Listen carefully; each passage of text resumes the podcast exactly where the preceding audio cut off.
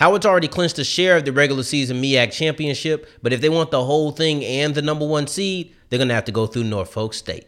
Oh, yeah, it's locked on HBCU. Play my music. You are Locked On HBCU, your daily podcast covering HBCU sports. Part of the Locked On Podcast Network, your team every day.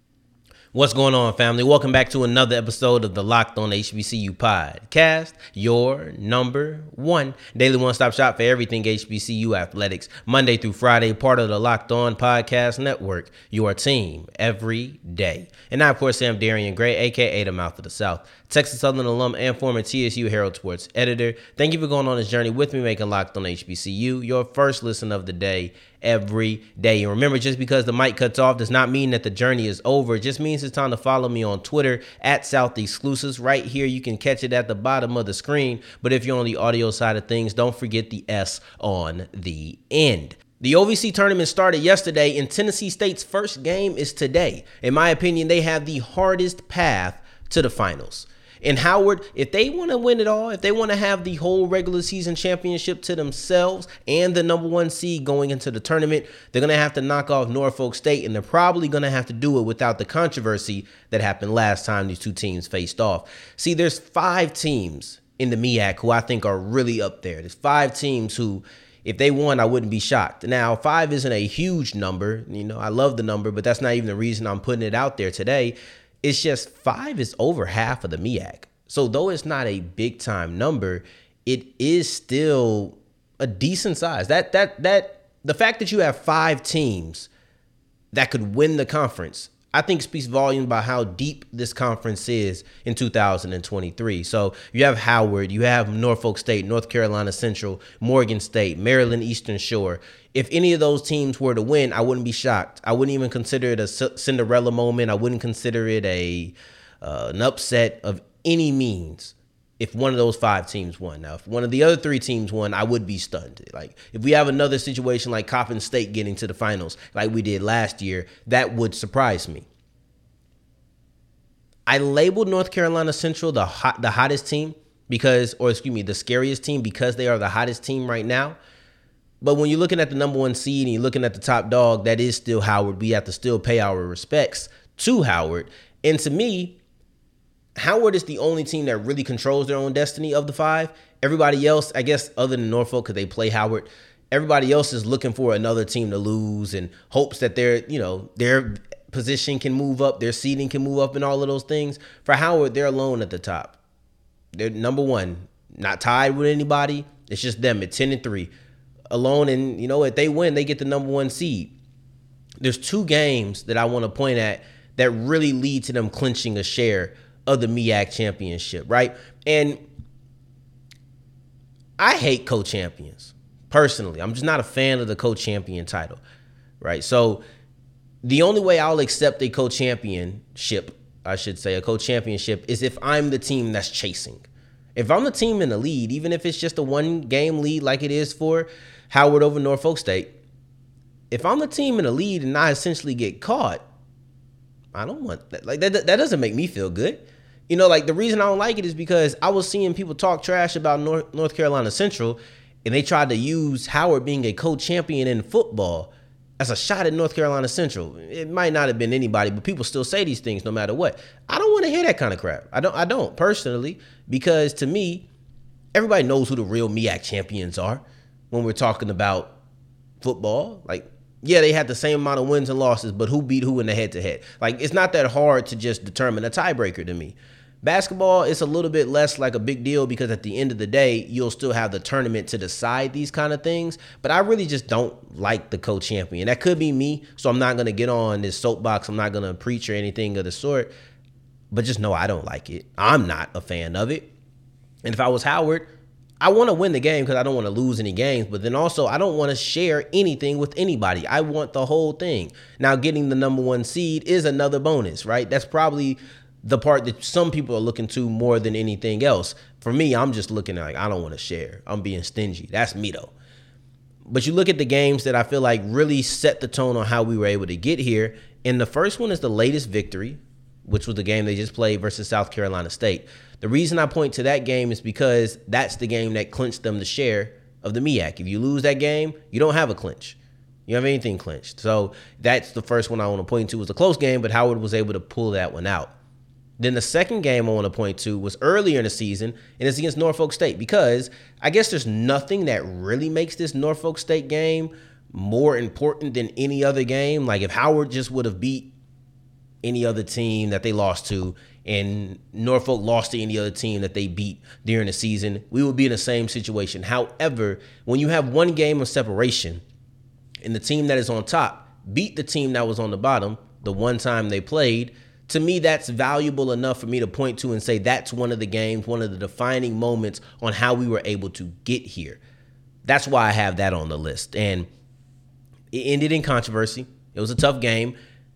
But to make it a full circle moment, they now have to face Norfolk State in order to clinch the MEAC, period just to have it all to themselves, just to be like, you know what, we are the MEAC regular season champions for men's basketball, not co-champions, not sharing it with anybody, just the Howard Bison. So it's kind of a full circle moment, and I'm gonna continue talking about how this controversial ending kind of, I don't want to say blemished the game, but in a way it kind of did. But also, let's look at that game to see what happened the first time and what we need to look out for the second time these two teams play as we continue with Locked on HBCU. Before we get into that, today's episode is brought to you by FanDuel. Shout out to my guy Brandon Ingram, BI, because my boy dropped that 40 points. So you know he hit the over for everybody who's on FanDuel. Shout out to my pals getting back into the win column. I was very happy to see that. Very happy to see BI put up the 40 ball. But anyway, if you didn't put no money down on the Pelicans, I wouldn't blame you. I actually came on here yesterday and told you to stop doing it.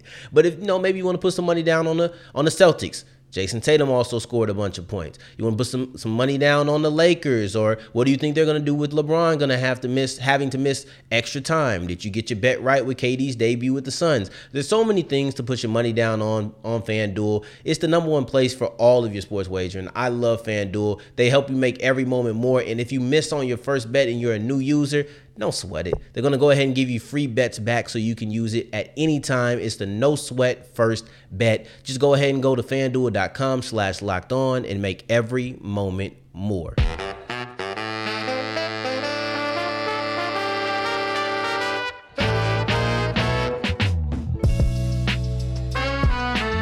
And as we continue with Locked on HBCU, I appreciate you for making us your first listen of the day.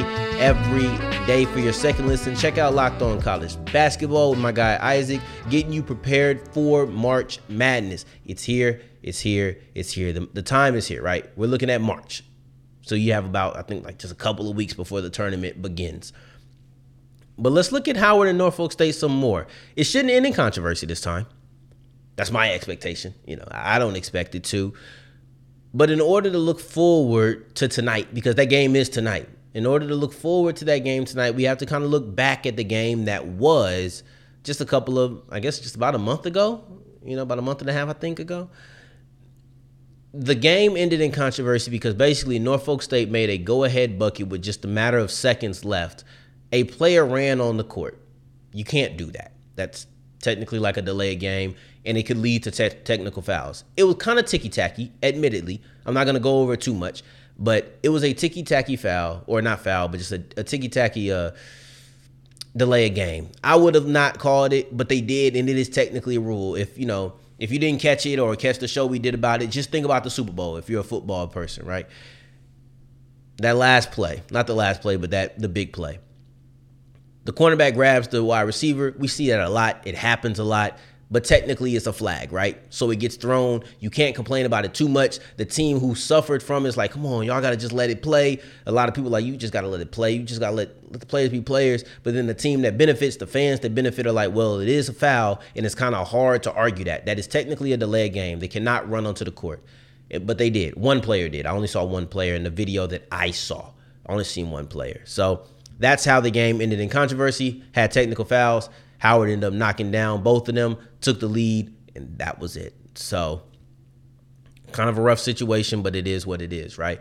Now, in that first game, you had Marcus Dockery, who was able to explode for 24 points. That was his season high.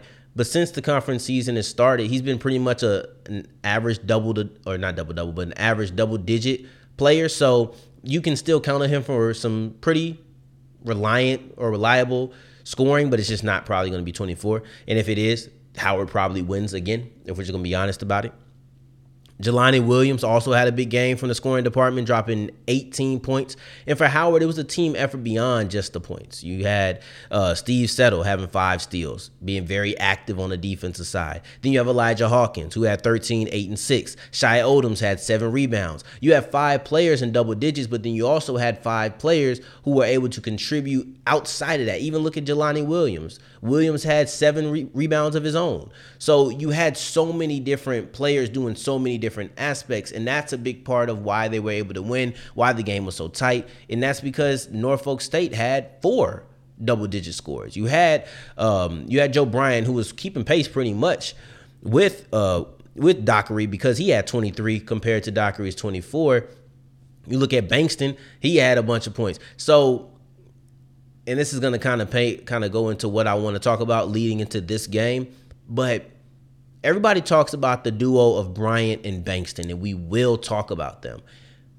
But I think that the duo of Chris Bankston and Kaheem Brown is going to be important because they were able to win the points in the paint battle the first time these two teams played. And I, and I feel like if you can continue that going into this game,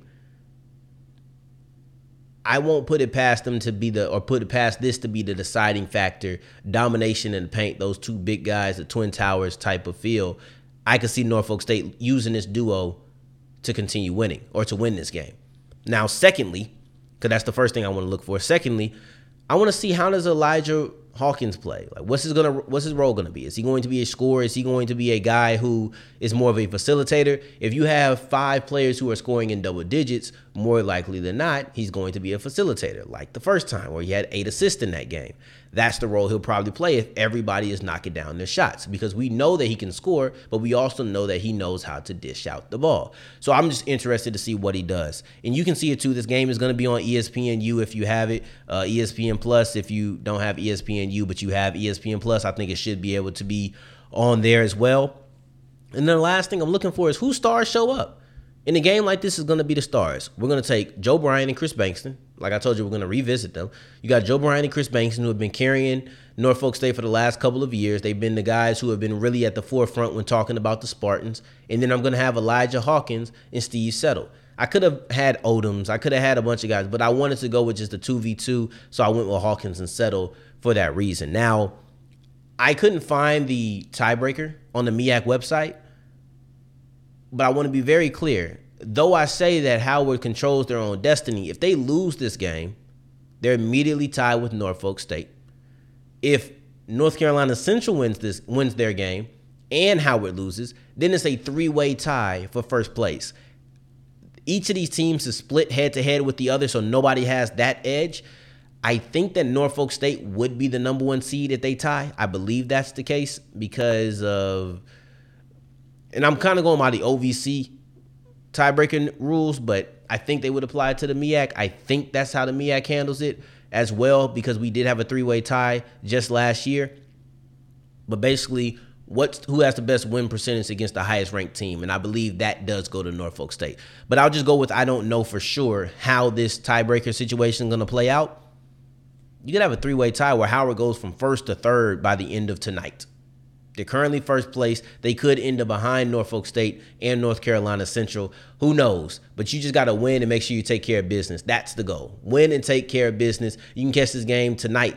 ESPNU. Check it out. If you are listening late, late, late, late, and maybe you're not sure if this is already passed, just Google it real quick. Um, we on air right now. Just Google it. But going forward, we're gonna look at Tennessee State because they have the toughest road when, the toughest road when looking at how to get to the OVC finals and how to get to the NCAA tournament with the automatic bid as we continue with Locked on HBCU.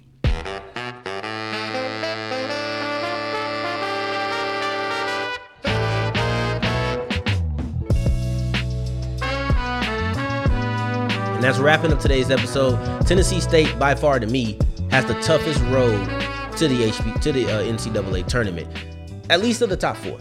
Right? I don't, I don't even want to say they have the roughest because they at least get a bye. They at least don't have to play the first round. So I'll give them that because technically somebody has to go through them, and that's Southeastern or Southeast Missouri. But so they have a very rough path. And of the teams that were in the top four in the OVC, they have the roughest path. See, Tennessee State plays their first game in the OVC tournament tonight. It's technically the quarterfinals. The first rounds were played yesterday. Yeah, I think yesterday and maybe the day before, but the first round was played early. Tennessee State's women's basketball team is already out. The men's basketball team is still here trying to hold it down and really continuing what is, I guess you could call a hot hot ending to their season. They won five games in a row, but then they went two and two in their last four games, and that was kind of bumpy. That was kind of up and down. They lost the first game to Morehead State, then they won two in a row, then they lost their last game. I don't really knock them for losing to Morehead State. That's the best team in the conference, so I don't knock them for that. And they they actually swept Tennessee State this year. But that last game is what cost them because it led to them having to be the four seed instead of the third seed. And I'll tell you why that's a big problem as we go forward. But first, I just want to say how I really do love this tournament setup because five through eight plays in the first round. It's kind of like a play-in of sorts, but it technically is the first round. Whoever wins out of that, they face three and four. Three and four get a bye week to the quarterfinals. So that's why they don't have to play in the first round. So the winner of five versus eight plays four, and then the winner of six versus seven plays three and this is exactly, and then excuse me, then one and two get a double bye, so they're going to be going straight to the semifinals. So imagine them basically already in the conference championship, if we're talking about, or the conference finals, right, right before the Super Bowl, right before the finals. That's where they get to go to. I like that. It's a it's a level based incentive, uh, in, a level based reward for having success during the season. So I enjoy that this is what I mean when I say that the the up and down kind of bumpy end to the season cost Tennessee State. If they would have been a three seed, they would have faced the winner of six versus seven. Instead, they had to face the winner of five versus eight, and that was the number five seed, Southeast Missouri. So you already have to face the best team coming out of the opening round. If they win this game versus Southeast Missouri, they have to look forward to Morehead State, the best team in the draft or in, in this tournament, and the only team to have swept Tennessee State this year. That is a terrible path. That is not a path that anybody envies. Matter of fact, unless you were in the opening round, I don't think there's a tougher route. You have to go through the number five seed, then you have to go through the number one seed. Now, if you would have won, and you would have been on the three side, because if they had won the last game, specifically the last game, they would have been the number three seed. They wouldn't have made it to two, they would have been number three. Now you could have played the winner six versus seven, then you would have played number two, which is Tennessee Tech. And Tennessee Tech is a team that you have beat this year. But because you had that rough ending to the year, specifically the last game, once again, you're going to end up having the roughest or extremely rough path to the HBCU, or why well, keep on calling it HBCU, but to the NCAA tournament and to the OVC championship. Now, going forward on tomorrow's episode, we're going to have Gerald Huggins coming on because he had a couple of things that he had issues with when it came to the scheduling of the HBCU Legacy Bowl. He believes that it should be moved up so more of our premier HBCU athletes can participate in it. We're going to talk about that on tomorrow's episode. I appreciate you for making us your first listen of the day every day. For your second listen, check out Locked On College Basketball, which is everything you need around the sport in one place wherever you listen or watch your podcast. In the meantime, in between time, if you're looking for me, you can find me on Twitter at South Exclusives. Until the next time that we hear each other, family, take care, stay blessed. Peace.